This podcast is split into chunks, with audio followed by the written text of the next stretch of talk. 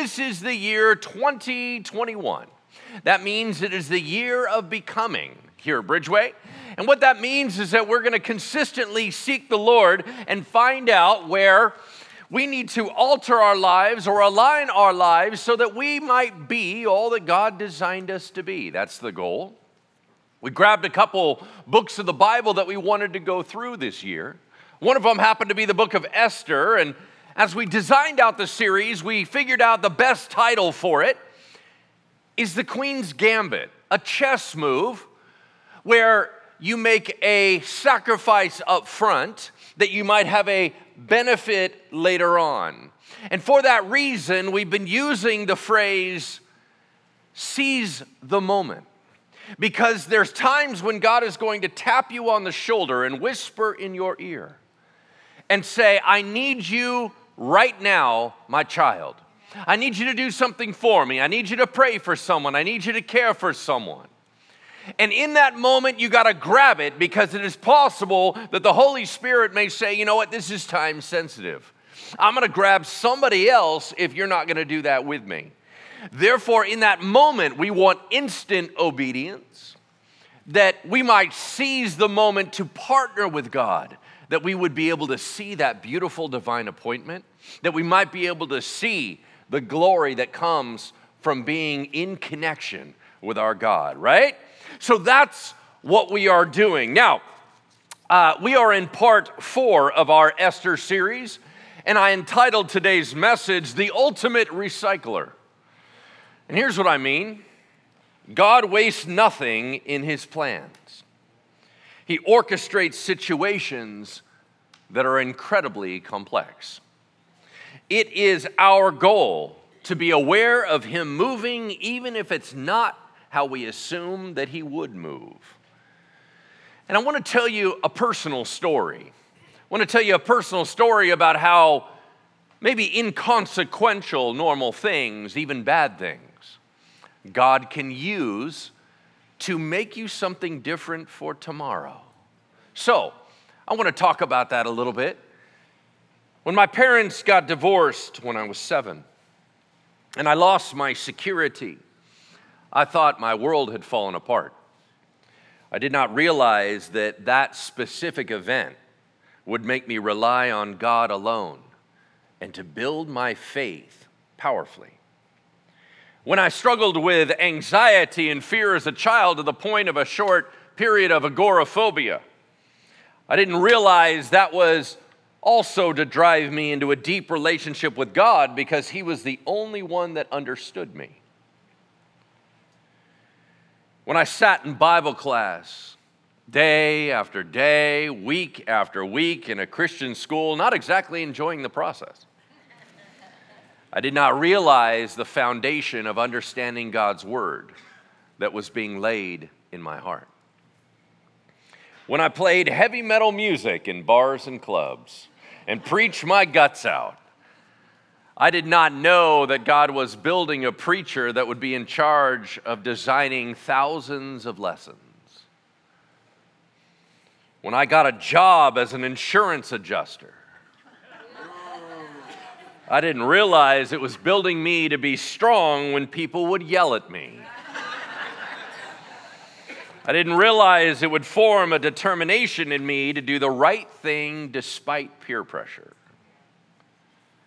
when I agreed to guest speak for a little church on my way down to Southern California to become a Christian professor. I didn't know that God was going to change my heart to fall in love with this church. And here I am 24 years later. So, what? Yeah, amen. Amen. So, what's your story? I mean, you got one of these, right? I mean, something that you kind of go, I didn't see this coming, or I thought this was bad. And then all of a sudden, God turned it into this, right? Or I was going down this path and it got diverted and I went over onto this path. And you see, God's been working in your life from the womb. Do you understand what I'm saying? That, that God knows what He's doing and He's moving pieces around in such a brilliant way that half the time we don't even see his hand in it, we only see it after the fact. You know what I'm talking about? And I know you have a story like this. I know that God is building the story in you right now. There is a reason why you are engaging with this message right here, right now. There's something that He's doing. Here's a fill in the blank on the sheet in front of you, or if you are online, maybe on the app that you opened up. Write this down God's plans are brilliant and complex. God's plans are brilliant and complex. I would suggest so much so, you may not even see them happening. But indeed, He is working. We're going to talk about a, a moment in the story of Esther where God does something that looks like a odd coincidence. I'm going to suggest to you that God has an amazing ability to use coincidence as if it was planned right? I wonder sometimes whether or not there's anything such as coincidence. I wonder whether or not God's orchestration and his divine appointments make coincidence merely setups, right? But not all of you have heard the story of Esther. You're, not all of you have been in this series from the beginning. So we need to recap. So, previously on Esther, a young nobody, a young Jewish lady, she wins a beauty contest to become the next queen of the Persian Empire. Her adopted dad ends up getting in a fight with a bad dude at work. His name is Haman. He happens to be a psychopath. They get into it, and Haman, who has more power as the right hand of the king, he ends up deciding that not only does he hate Mordecai, her adopted dad, but he hates all Jews. And he convinces the king in this manipulation to kill all Jews in the Persian Empire. So he marks out a specific day where there is governmental protection so that all Persians can kill men, women, children that are Jews and steal all of their stuff. It is a nationwide genocide that is planned and it's on its way. Mordecai finds out about this and he falls down before God, mourning publicly. And Esther comes to him and says, What is wrong? And he said, Our people are going to get wiped out. I need you to do the right thing. I need you to go in and talk to your husband. I need you to go in and see the king, tell him the plan, and put a stop to it. She said, I don't think you understand. That would cost me my life. You know what kind of guy I had to marry. That dude is not okay upstairs. As a matter of fact, if I catch him on a bad day, he will flat out cut my head off. Literally, not metaphorically. He will really kill me. And he said, You know, Esther, I believe this is the whole reason why you won that contest. I think this is the whole reason why you're in the palace in the first place. I think that God has been leading up to this very moment. And she says, All right, I need you to get everybody to pray and fast with me. I'll do this. Sure enough, she walks into the king one day and it goes well. God had given her favor. The king says, Esther, how great to see you. What can I do for you? I'll give you up to half my kingdom. She says, You know what? I only have one request. He's like, What's that? I need you and Haman to come to my private party. I got something special for you guys. And he's thinking, Man, that sounds like a great idea. Absolutely, we'll be there. Well, sure enough, they go to the party and they're hanging out and it's all good and fun and right? They're playing games. And, and then at the end of the night, the king says, Esther, this is great, but what in the world am I doing here? I know you need something. What do you need from me? I'll give you whatever you need. And she said, You know what I would really love? He said, Yeah, tell me. That you and Haman come back for another party. He said, All right, we can do that. I'll do anything for you. And that's where we pick up our story, right? Would you turn with me to Esther chapter 6, verse 1. Now, I got to correct something. I had my buddy John come to me last week, and after the sermon, he's like, Hold up, real quick. You made it sound like that it was the king's idea to bring Haman to the party, but the Bible's clear that it was Esther's idea to bring Haman to the party.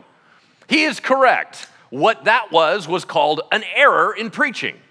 That was called something wrong. All right, we all clear on that one? Let's let's clear that one up. And the reason why is that Esther was putting into a plan that God had laid on her heart, and that plan is about to unfold in this moment as we begin to read. Now, I'm going to paraphrase some and I'm going to have you read along with me some of this. So let me begin by paraphrasing. We are after the first party, before the second party, and it's nighttime, and the king can't sleep. Now, what happens when you can't sleep? Well, the king wanted to turn on the news. The problem is he didn't have a TV. So he ends up calling in a live dude to read to him everything that's been going on in the empire over the last maybe weeks or months, and he wants to kind of catch up. He's got a bit of insomnia today. So that guy begins to read all throughout the night. It starts getting to the early morning time, and they come across a story that the king had forgotten. The guy reading to him says, Oh, you remember that time when those guys tried to kill you? He's like, Nah, not really. That happens a lot around here. And he's like, Well, it was actually really intense. There were some inside guys that hated your guts, right? Which, sir, I love you. But anyway, they're totally against you. And they decide to do this, this plot, this conspiracy. But this guy named Mordecai, right? He works out in the office over there. I don't know if you remember him. But anyway, so he ends up getting a word through your queen to you. We foil the plot. The guys are busted. They're out of here. You're safe. You remember that? The king's like, dang, not really. Well, what do we do for that guy? Nothing. Nothing. The dude saves my life. We give him nothing. No ice cream, nothing like that. Like we didn't send anything to him, a gift basket, soap, anything like that. Uh, no, sir, we've given him nothing. Well, that doesn't sound right. Gosh, we got to do something for that guy. Let me think, let me think, let me think. And that's where we pick up our story. Go to verse 4.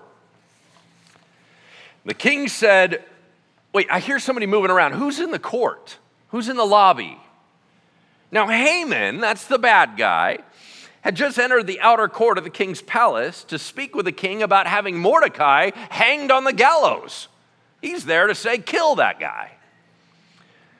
And the king's young men told him, Well, Haman's here. He's standing right out there. The king said, Bring him in. Verse 6 So Haman came in, and the king said to him, Hey, Haman, quick question for you. What should be done to the man whom the king delights to honor? Haman thought to himself, Well, who would the king delight to honor more than me? And Haman said to the king, Ah, oh, I got an idea for you. For the man whom the king delights to honor, let royal robes be brought, which the king has worn himself, and the horse that the king has ridden, and on whose head a royal crown is set. And let those robes and that horse be handed over to one of the king's most noble officials let them dress that man whom the king delights to honor. Let them lead him on the horse through the square of the city, proclaiming before him, Thus shall it be done to the man whom the king delights to honor. And the king said to Haman, Man, that's a brilliant idea. I need you to hurry up, take those robes and the horse, just like you said, and I need you to do that to Mordecai the Jew who sits out at the front gate. Leave nothing out that you mentioned. So Haman took the robes and the horse, and he dressed Mordecai and led him through the square of the city, proclaiming before him, Thus shall it be done to the man who the king delights to honor. How awkward was that ride? Are you kidding me? These guys hate each other. One guy is planning the public genocide of the other dude's people group and they're riding together. This is so awkward, right? And you got him dressing him and, and all that. And you know, Mordecai is thinking, dude, I would love to enjoy this with anyone but you. This is not even fun for me right now, right? And he's got to walk him through the streets. This guy's awesome. this guy's awesome, right? All the way through the streets. Because he was thinking it was going to be for him. So, a couple things that I want to highlight for you. First of all, this is what's called a God setup, right? Why couldn't the king sleep? Why did the king have insomnia that night? Why did they happen to read that portion of the story? You see, that's called an orchestration by God. Have you ever had that happen to you? You know, it's possible that you woke up in the middle of the night and you just thought it was something rumbling in the tumbly. You know what I'm saying? And maybe God was trying to get your attention to pray. It may be that God was trying to get your attention to connect in with Him, but you just thought it was insomnia. Because here's what's really fascinating to me about all this God will use inconsequential things to direct you. Are you tracking on it? I want to tell you a story where I think I saw a God setup, but I don't have any proof yet. This last Friday, not a couple days ago, but a week ago, I had the honor of partnering with Pastor Mark here at the church to lead a memorial service for a friend of mine's son. This friend of mine has been here at Bridgeway for 21 years. His 24 year old son was killed in a car accident. I had a chance to be a part of that service, and Ken came over to me and he shared a couple amazing things. He comes over and he says, Hey, Lance, come here for a second. See that guy sitting in the front row? He has my son's kidney. When his son Banham died, nine of his organs went to go save nine other people. One of them was there and he was sitting in the front row, and boy, he should not have been there that day. Side note, he had just gotten out of surgery. He was sweating up a storm. It was not awesome. But he wanted to be there to honor that someone gave him life. Then he said, Lance, here's another thing that's interesting. See that couple over there? They're the ones that saw it happen and came on the scene first. I thought, wow, they came? That's pretty amazing. They don't know the family, they don't have any connection. So I went up to him and I wanted to talk to him. I said, Hey, you don't know me, but I just wanted to thank you for being there with Banham during his final moments. It's like all of a sudden you got forced into some EMT position with no training, and now all of a sudden you're there. And the man started to cry. And he said, I should have done more. I said, Sir, with all due respect, I disagree with you. You see, I believe that God was always going to translate Banham to glory. Your job was simply to be kind in his final moments. You did everything God asked you to do. Your job was never to save him. And he cried more and he said, I don't know if I could tell you how much that, that frees my spirit. He said, You know, it's interesting because we were camping earlier that day and we were going to go home. And we drove down Highway 70 right here. And as we're driving, we realized we had our friend's keys in our pocket. And we went, oh, shoot, we got to turn around and go back. So we went back to the campsite, handed our friends the keys, and then got back on the road. It delayed us going home, and it's the only reason we were behind him. All right. Now, I've been around Jesus and the Holy Spirit long enough in my life to know a setup when I see it. I don't know why that was a setup. I only talked to that couple for two minutes. I don't know what God is doing with them, but it was not an accident. I know the very fact that you start hearing something like, oh, we accidentally had those keys in our pocket, and then it reset us. Then we got back on the road. Oh, we happened to see him pass us. Oh, we happened to see him veer off the road and hit a tree. We happened to be able to be there for him. That's a God setup. God knew what Banham needed, God knew what that couple needed, and he's working in their lives. You following me? Powerful stuff. Now, in my opinion, there is no such thing as coincidence.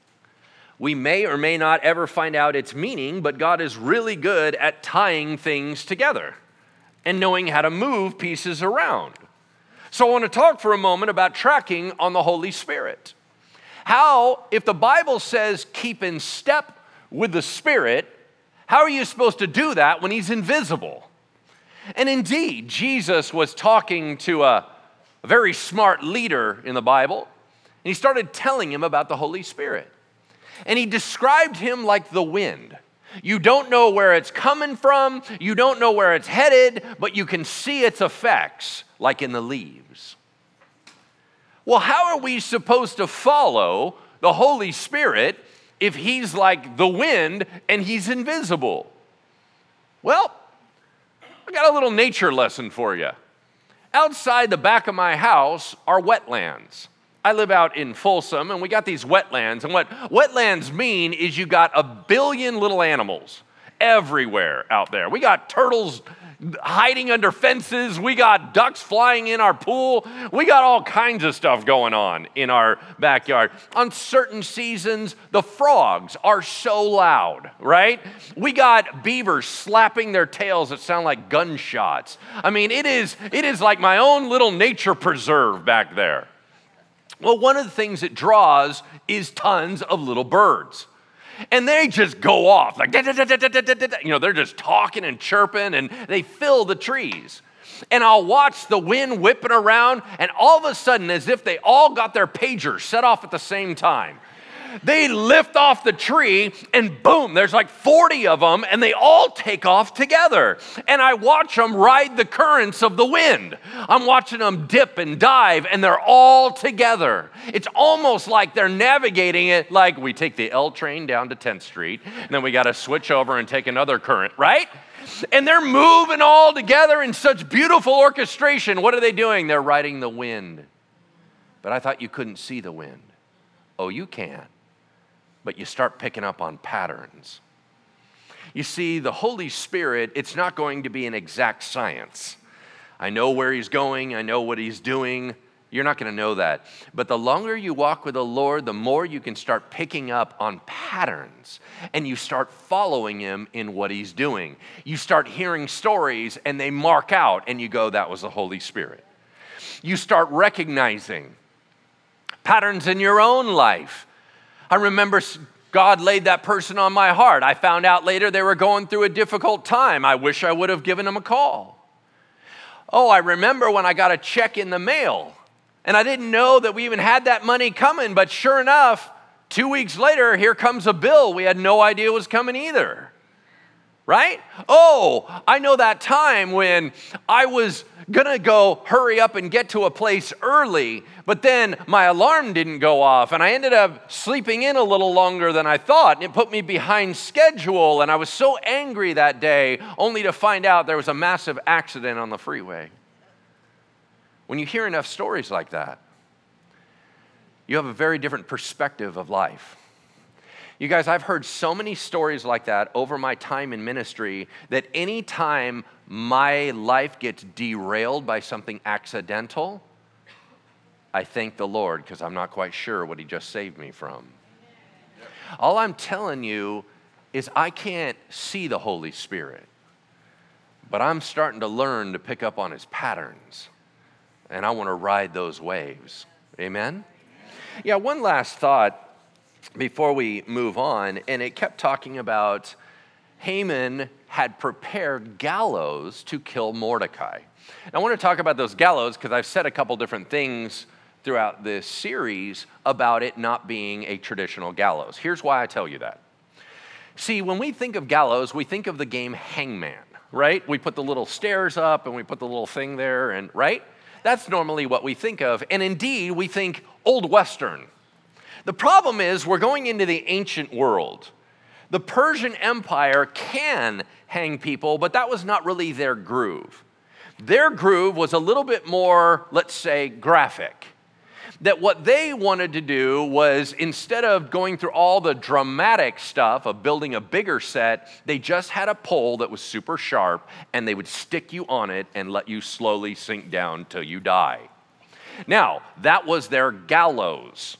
And the reason why that's important to mention here is that according to our story, it's 75 feet high. Now, I need you to picture how you're going to do the little trapdoor thingy and how you're going to do the little rope thingy 75 feet in the air. I don't think that's a thing. But you can make a pole that goes 75 feet in the air and lean a ladder against it, and you can put somebody up on there. I believe that is what he had created to kill Mordecai, because it's going to come into play here in a moment. All right? Here we go. Let's move forward. All right. Verse 12. Then Mordecai, after his awkward pony ride, returned to his job at the king's gate. But Haman hurried to his house. He was horrified. He was mourning and with his head covered. And Haman told his wife Zeresh and all his friends everything that had happened to him. Then his wise men and his wife said to him, If Mordecai, before whom you've begun to fall, is of the Jewish people, you will not overcome him, but you will surely fall before him.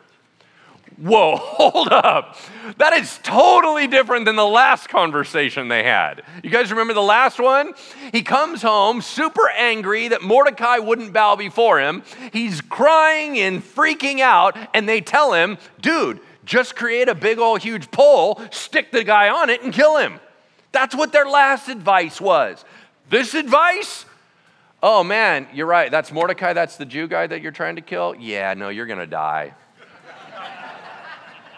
Uh, that's really weird because last time you told me to kill him. And now you're telling me that I'm going to die because of this guy? Yeah, we're picking up on a totally different vibe today. okay, that's pretty radical. Okay, this is what you get when you get unwise counsel. Yep. Be very careful of who you're listening to if they do not have your best interest in mind, if they are not interested in truth, if they are not interested in consistency, you're going to get bad advice for your life. You've got to know that. I need you to be very cautious with media. Media's job is not to make you healthy.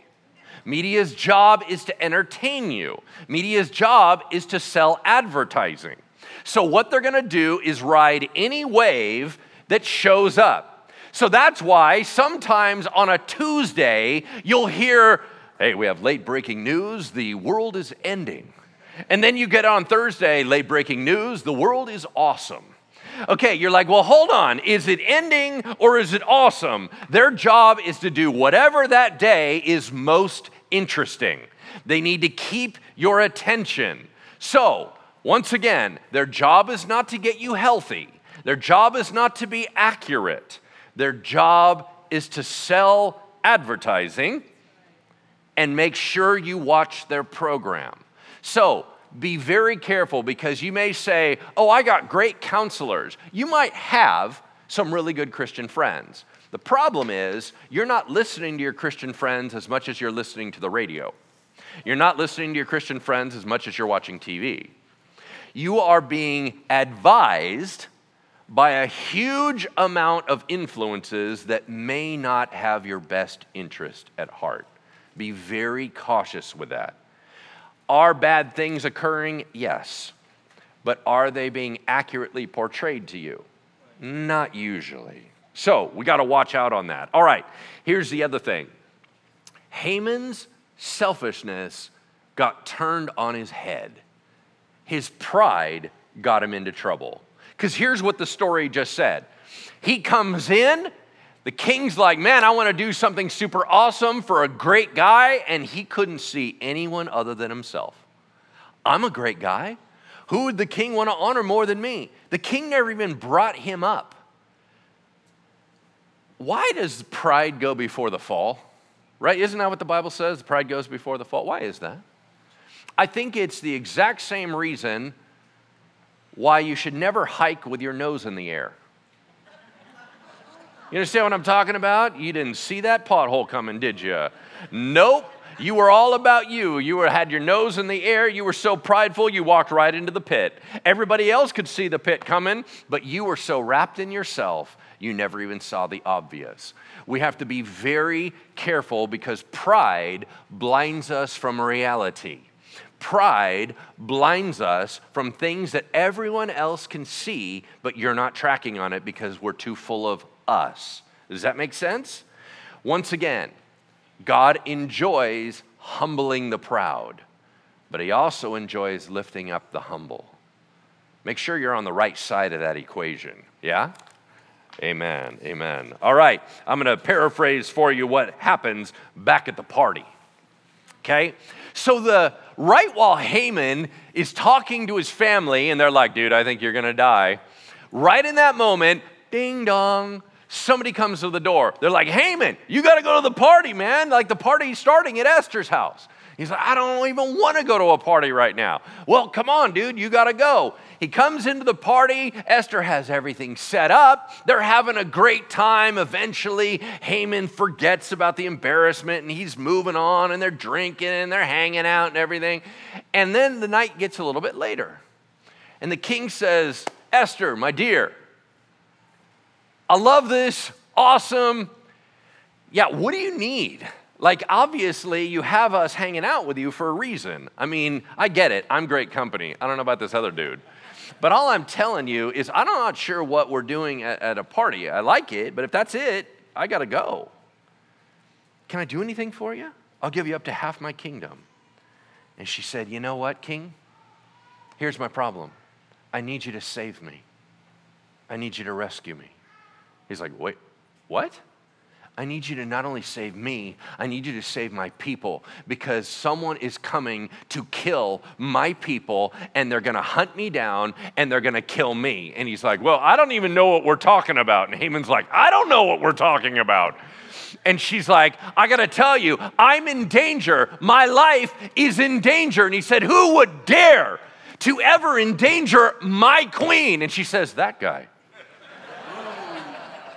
and Haman's like, Oh. like, ah, what's that? right? She's like, I'm a Jew. This guy convinced you to wipe out all the Jews. You think that's not going to kill me? It's not going to kill Mordecai, my adopted dad, who we set the whole thing up for? You think that it's what? Not going to kill everybody that I love?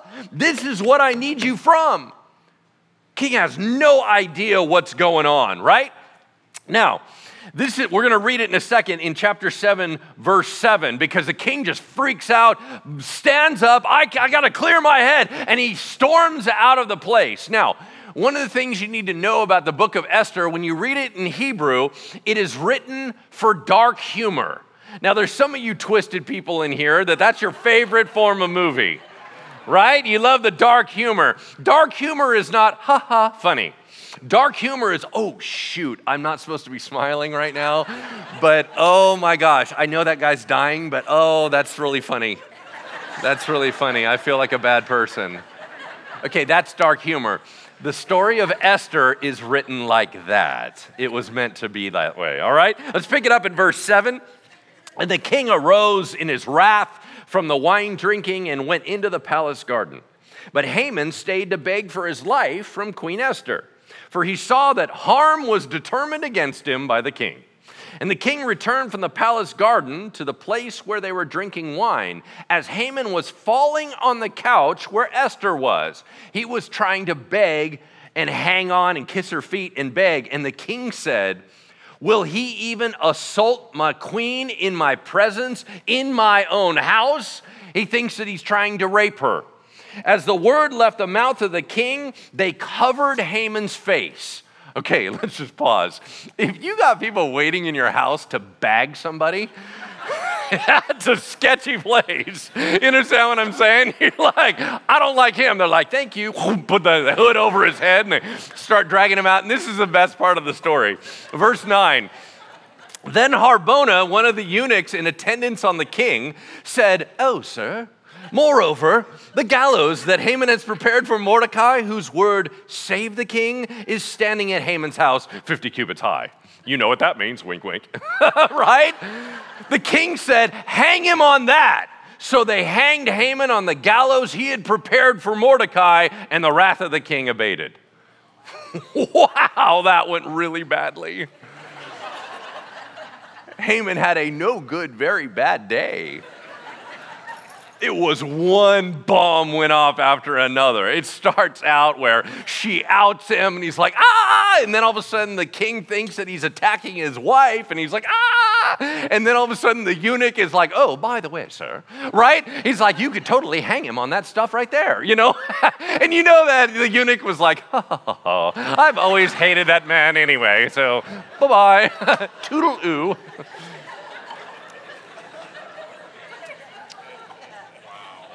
Hero to zero real fast.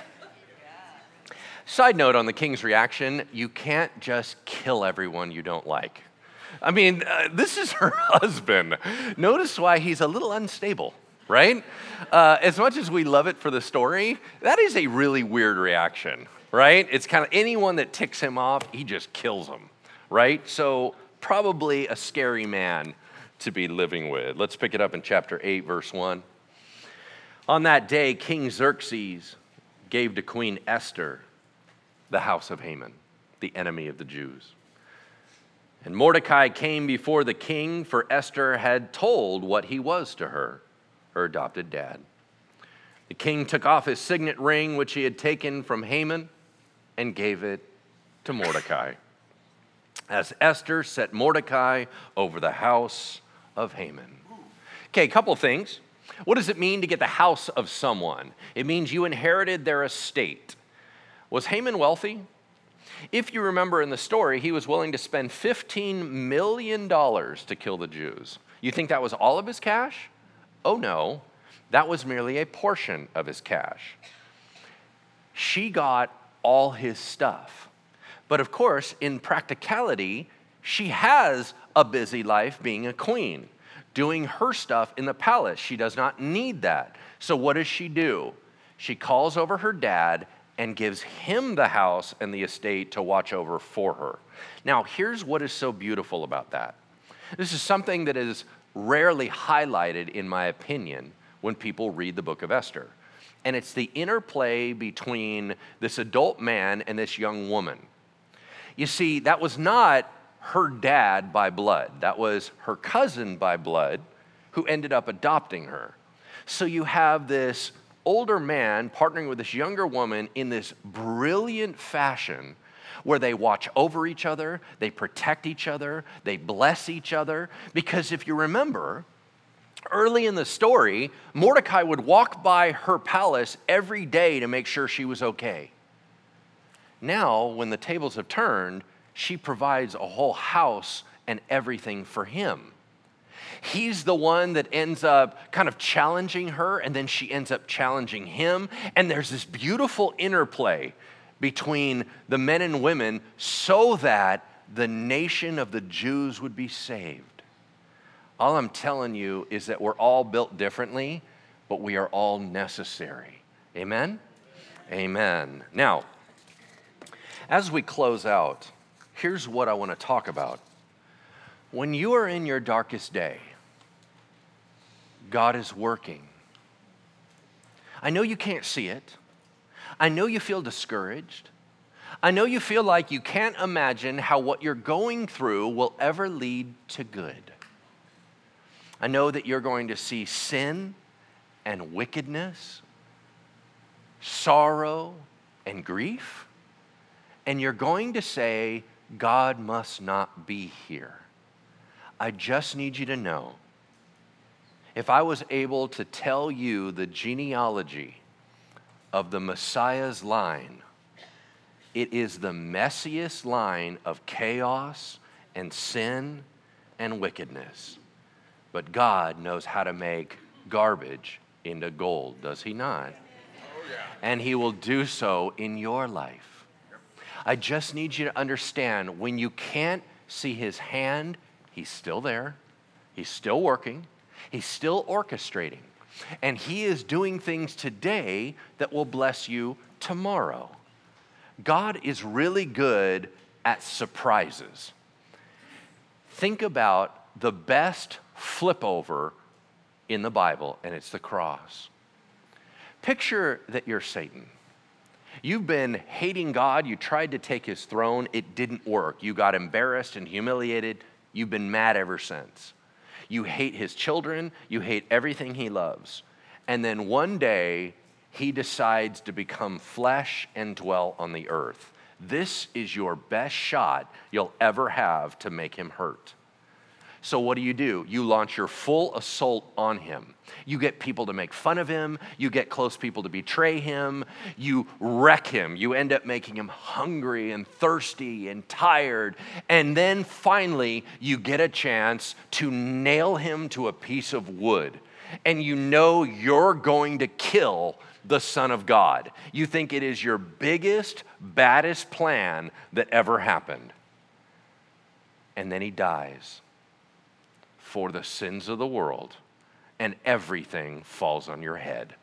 Everything you thought was victory is now your greatest defeat. Everyone you tried to destroy, he just saved. And when you thought that you were going to humiliate him, we now all of a sudden, all these thousands of years later, have a cross in our church that the very thing you thought you were going to hurt him with has now become the very reason we praise him. Amen? Amen. Listen, I don't know what the enemy has done in your life for evil. I just know the power of God to change it into something good. So, therefore, I want to encourage you as we step out today. I want to encourage you God is brilliant. He knows how to navigate your life. He is orchestrating it even now, and He's doing things you're not tracking on. So, what we're going to do as we close out is I'm going to be praying through a couple different things.